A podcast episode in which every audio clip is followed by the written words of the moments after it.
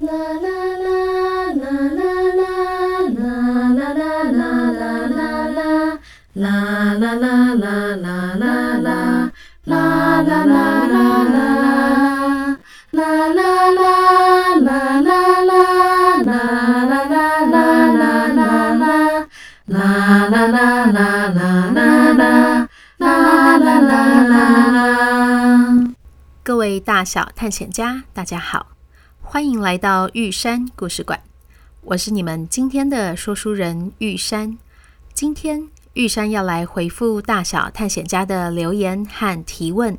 我觉得这集超精彩的啦，因为大家的提问都超棒的，我回答得很过瘾。昨天一边写草稿，还一边偷偷笑呢，好像是碰到知己了一样。但是也因为知己有点多，大家的提问太踊跃了，玉山觉得一集会录不完，所以这次我会把回复剪成两集哟。今天先讲一半，明天还会再上传另一半哦。然后啊，由于有些小探险家有志一同地问了相似的问题，所以玉山稍微做了一下分类和调整，不一定会按照提问的顺序回答哟。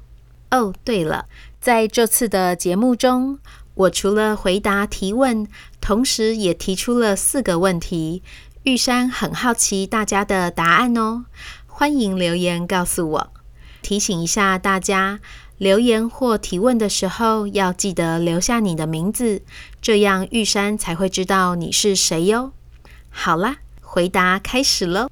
首先是关于玉山故事馆这个馆的全部。乐蒂问：为什么要叫玉山故事馆呢？君宝问：为什么玉山要叫做玉山呢？为什么不叫阿里山或是阳明山呢？谢谢乐蒂和君宝的提问。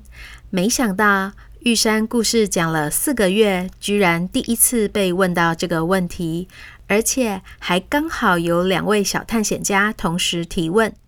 哼哼，因为我的名字就叫做玉山呢，不只是说故事时的名字哦，我的本名就是身份证上的名字，也是念作玉山，只是笔画比较多。不太好写，以前考试的时候都要花很多时间在写名字呢。我小时候曾经问过爸爸，为什么要帮我取这种有谐音的名字？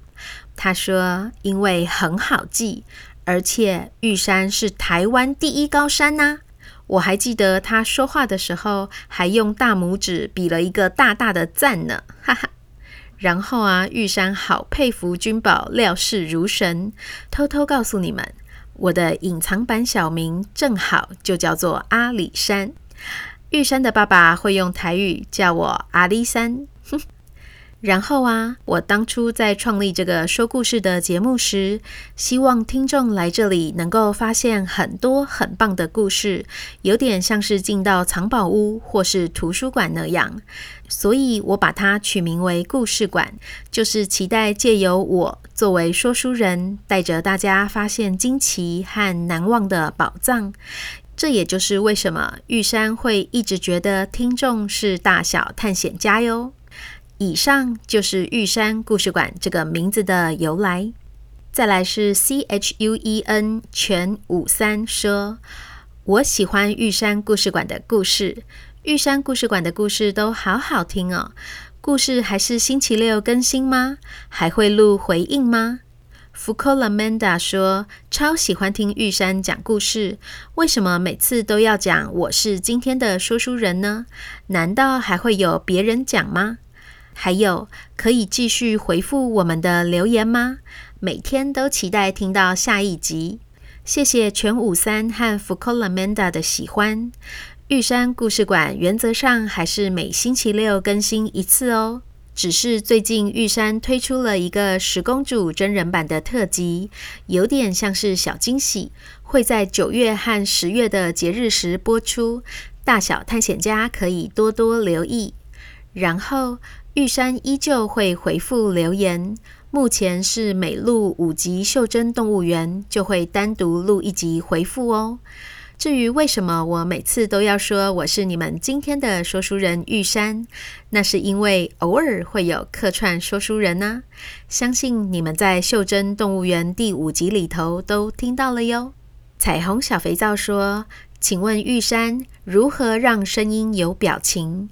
玉山的声音好有表情哦！我最近也要代表学校参加台语和英文的比赛，我希望我的声音也可以跟你一样，让人家觉得有表情。你可以告诉我技巧吗？哇，小肥皂好厉害呀，可以同时驾驭两种语言的演说耶！然后很谢谢你的赞美。一般大家都说我的声音好听，但是你更进一步的指出我的声音有表情，代表你已经能够听出声音里的各种情绪喽。这其实就是开始掌握技巧了呢。我们可以先来做一个小练习，就说三个字：真的吗？试着看看你开心、难过或是愤怒的时候各会怎么说。来，大家一起试试看哦。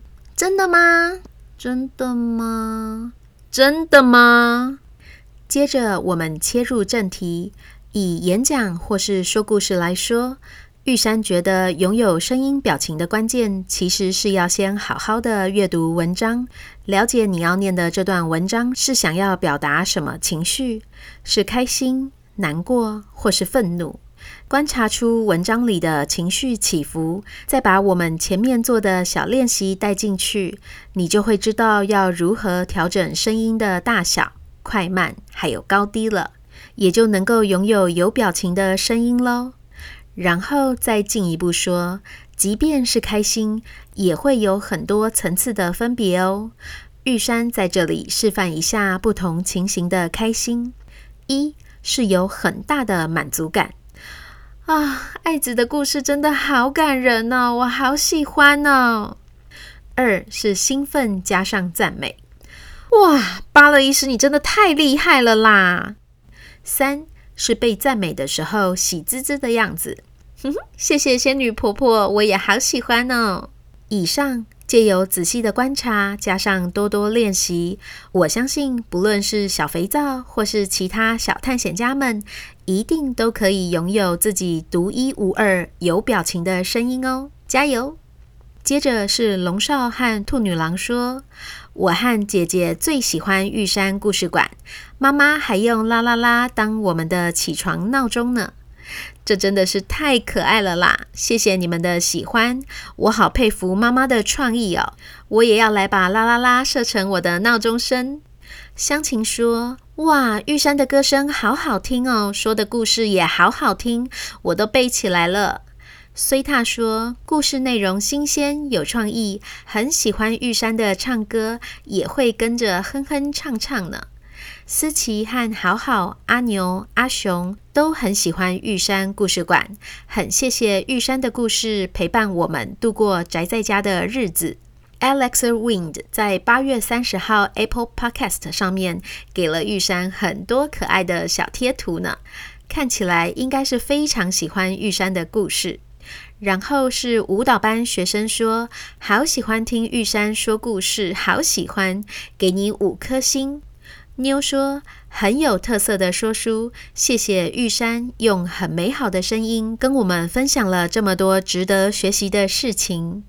谢谢湘琴、崔塔、思琪、好好、阿牛、阿雄、Alex Wind 舞蹈班学生，还有妞的喜欢。看到你们的留言，我开心的都睡不着觉了呢。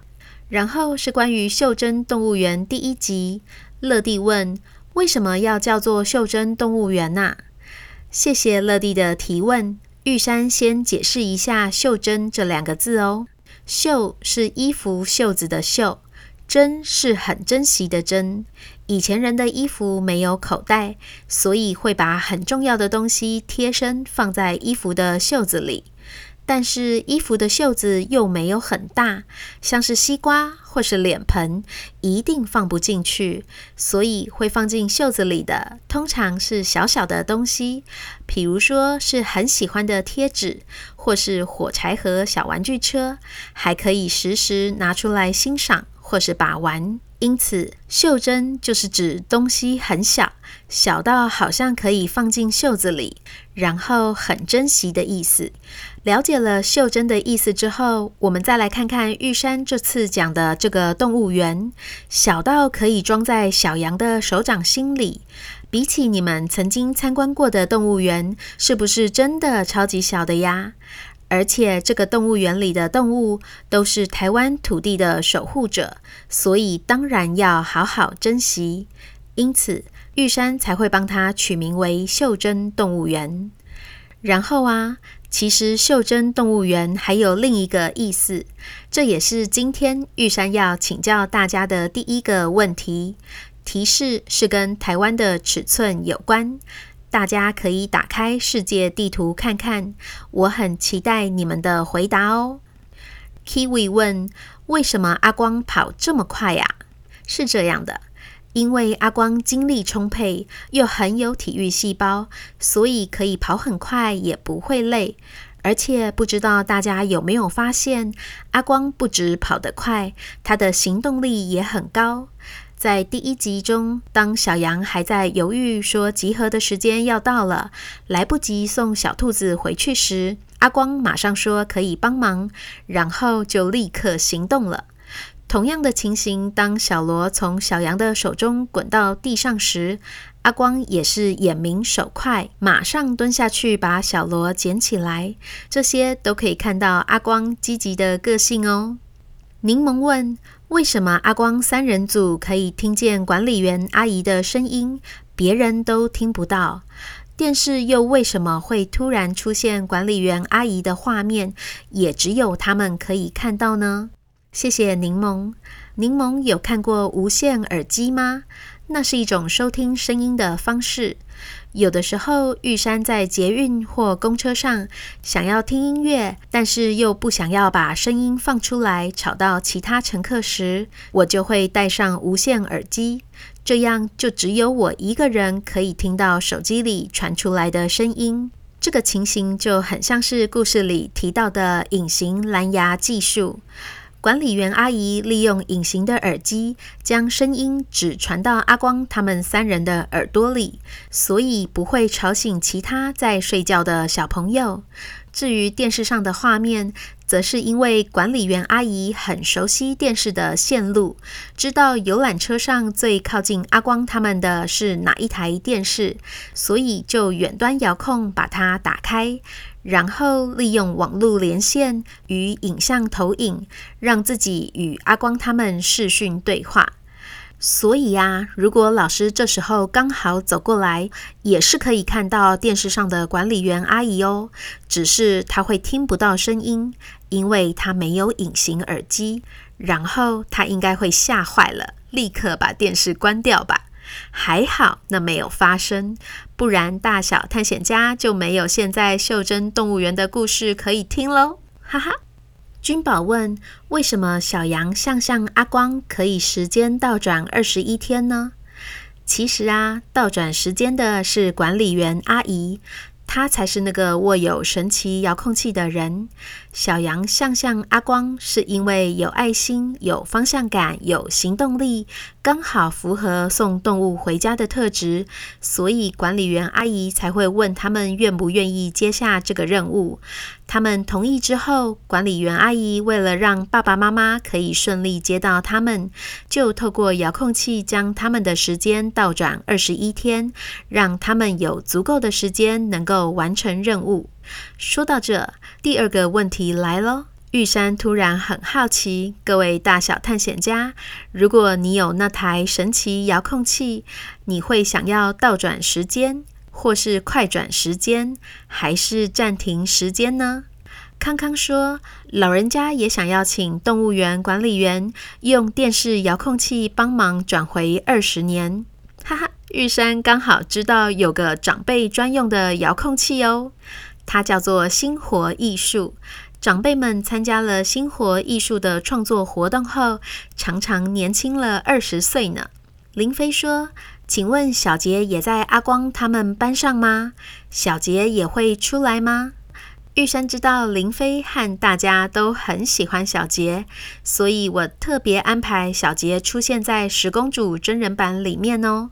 然后啊，小杰跟阿光他们三人没有同班哦，因为他们住在不同的县市。玉山在之后的故事中会讲到，大小探险家们可以仔细听听看哦。接着是雨曾说故事很好听。雨熙说：“玉山一直讲故事，会不会口渴啊？”啦啦啦，主题曲变成合唱版也好好听哦。琼瑶说：“这次的主题曲是找人一起来唱的吗？很好听诶。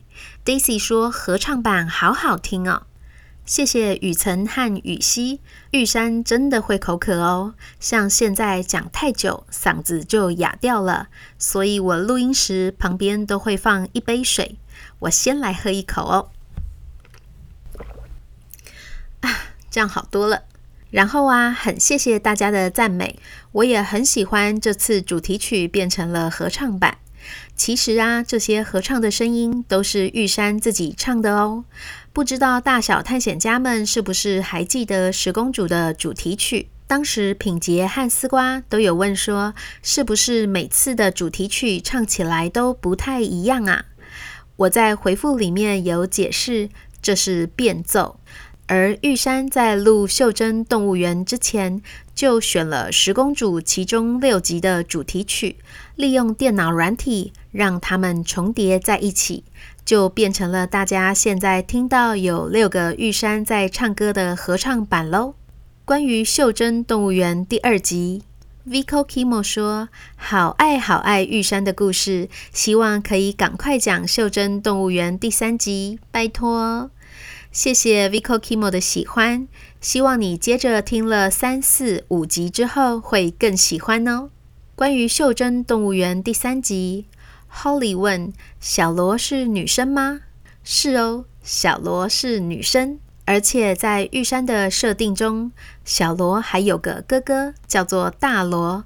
大罗也是一条河，叫做东罗西，曾经是浊水溪的下游，只是后来浊水溪调皮，跑来跑去，改道从小罗所在的位置出海，所以大罗比较早出现是哥哥，小罗就是妹妹喽。